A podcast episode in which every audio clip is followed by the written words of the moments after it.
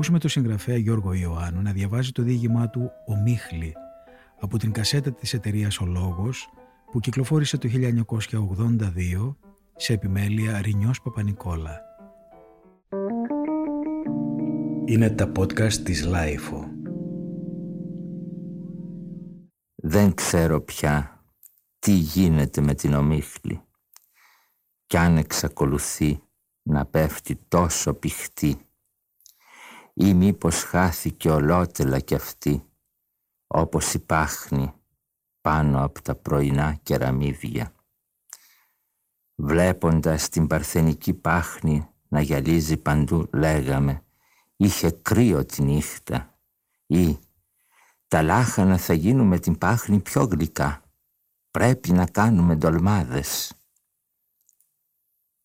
Όταν ερχόταν ο καιρός της ομίχλης, είχα πάντα το νου μου σ' αυτήν. Μέρα τη μέρα περίμενα να με σκεπάσει κι εγώ να χώνομαι αθέατος μέσα της. Θλιβόμουν όμως πολύ όταν έπεφτε τις καθημερινές την ώρα που βασανιζόμουν με τα χαρτιά στο γραφείο. Παρακαλούσα να κρατήσει ως το βράδυ. Συνήθως όμως γύρω στο μεσημέρι διαλυόταν από έναν ήλιο ιδιαίτερα δυσάρεστο. Μα καμιά φορά όταν ξυπνώντας το απόγευμα την ώρα που έλεγα αν θα πάω στο σινεμά ή στο καφενείο έβλεπα αναπάντεχα από το παράθυρο το απέραντο θέαμα της ομίχλης άλλαζα αμέσως σχέδια και πορείες.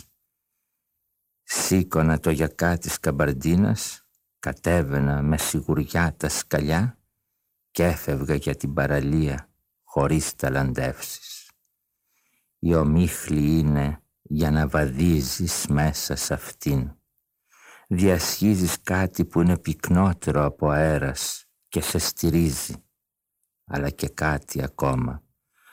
Ο μίχλη χωρίς λιμάνι είναι πράγμα ατέριαστο.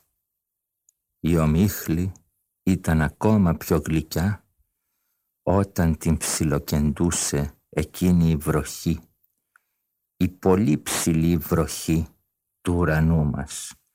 Αυτή που δεν σε βρέχει, μα σε ποτίζει μονάχα και φυτρώνουν πιο λαμπερά τα μαλλιά σου την άλλη βδομάδα.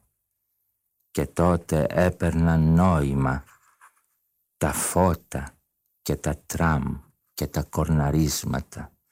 Ακόμα και οι πολυκατοικίες γίνονταν ελκυστικές μες στην αχνάδα.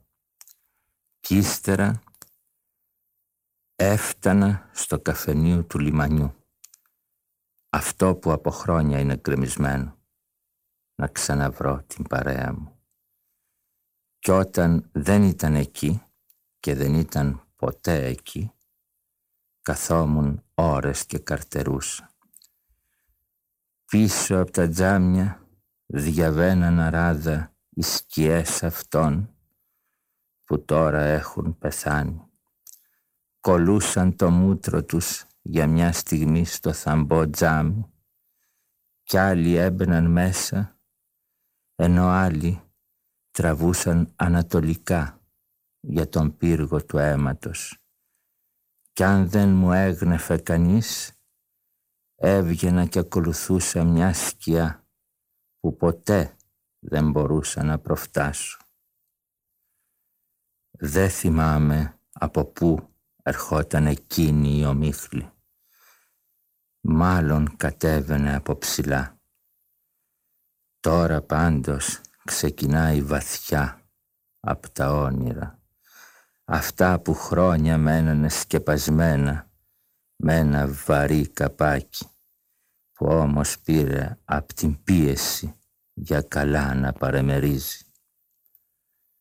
Πέφτει πολύ ομίχλη. Γίνομαι ένα με αυτήν και ξεκινάω Ακολουθώ άλλες σκιές ονοματίζοντάς τες. Περπατώ κοιτάζοντας το λιθόστρωτο. Αυτό σε πολλούς δρόμους και δρομάκια ακόμα διατηρείται. Δεν υπάρχει βέβαια ανάμεσα στις πέτρες το χορταράκι που φύτρωνε τότε. Όλα έχουν γκρεμίσει ή ξεραθεί. Κανένας θάνατος δεν είναι καλός. Ω, και να ήταν αλήθεια αυτό που λένε. Πως θα τους ξαναβρούμε όλους. Ακολουθώντας τις σκιές μπαίνω πάντα στον ίδιο δρόμο. Τα δέντρα και τα φυτά θεργεύουν μες στη μοναξιά και τη θολούρα. Γίνονται σαν κάστρα τεράστια. Φτάνω στο αγέροχο σπίτι, το τυλιγμένο με κισούς και φυλώματα. Παρόλο που οι σκιές κοντοστέκονται και σαν να μου γνέφουν, εγώ δεν πλησιάζω καν στην πορτάρα. Θαρώ πως μόνο αγαπημένο πρόσωπο θα με πείσει κάποτε να την περάσω. Φεύγω και ξαναχάνομαι μέσα στα τραμ, τα φώτα και την κίνηση. Ο νους μου είναι κολλημένος στην ομίχλη και σ' όλα όσα είδα μέσα σε αυτήν. Προσπαθώντας να ξεχαστώ, περπατώ πολύ τις ομιχλιασμένες νύχτες.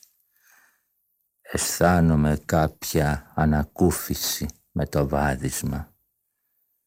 Τα μεγάλα βάσανα κατασταλάζουν σιγά σιγά στο κορμί και διοχετεύονται από τα πόδια στο υγρό χώμα.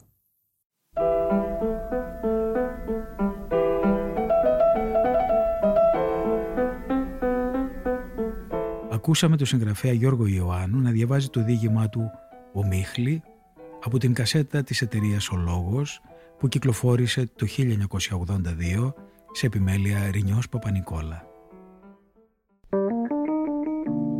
Είναι τα podcast της Λάιφο.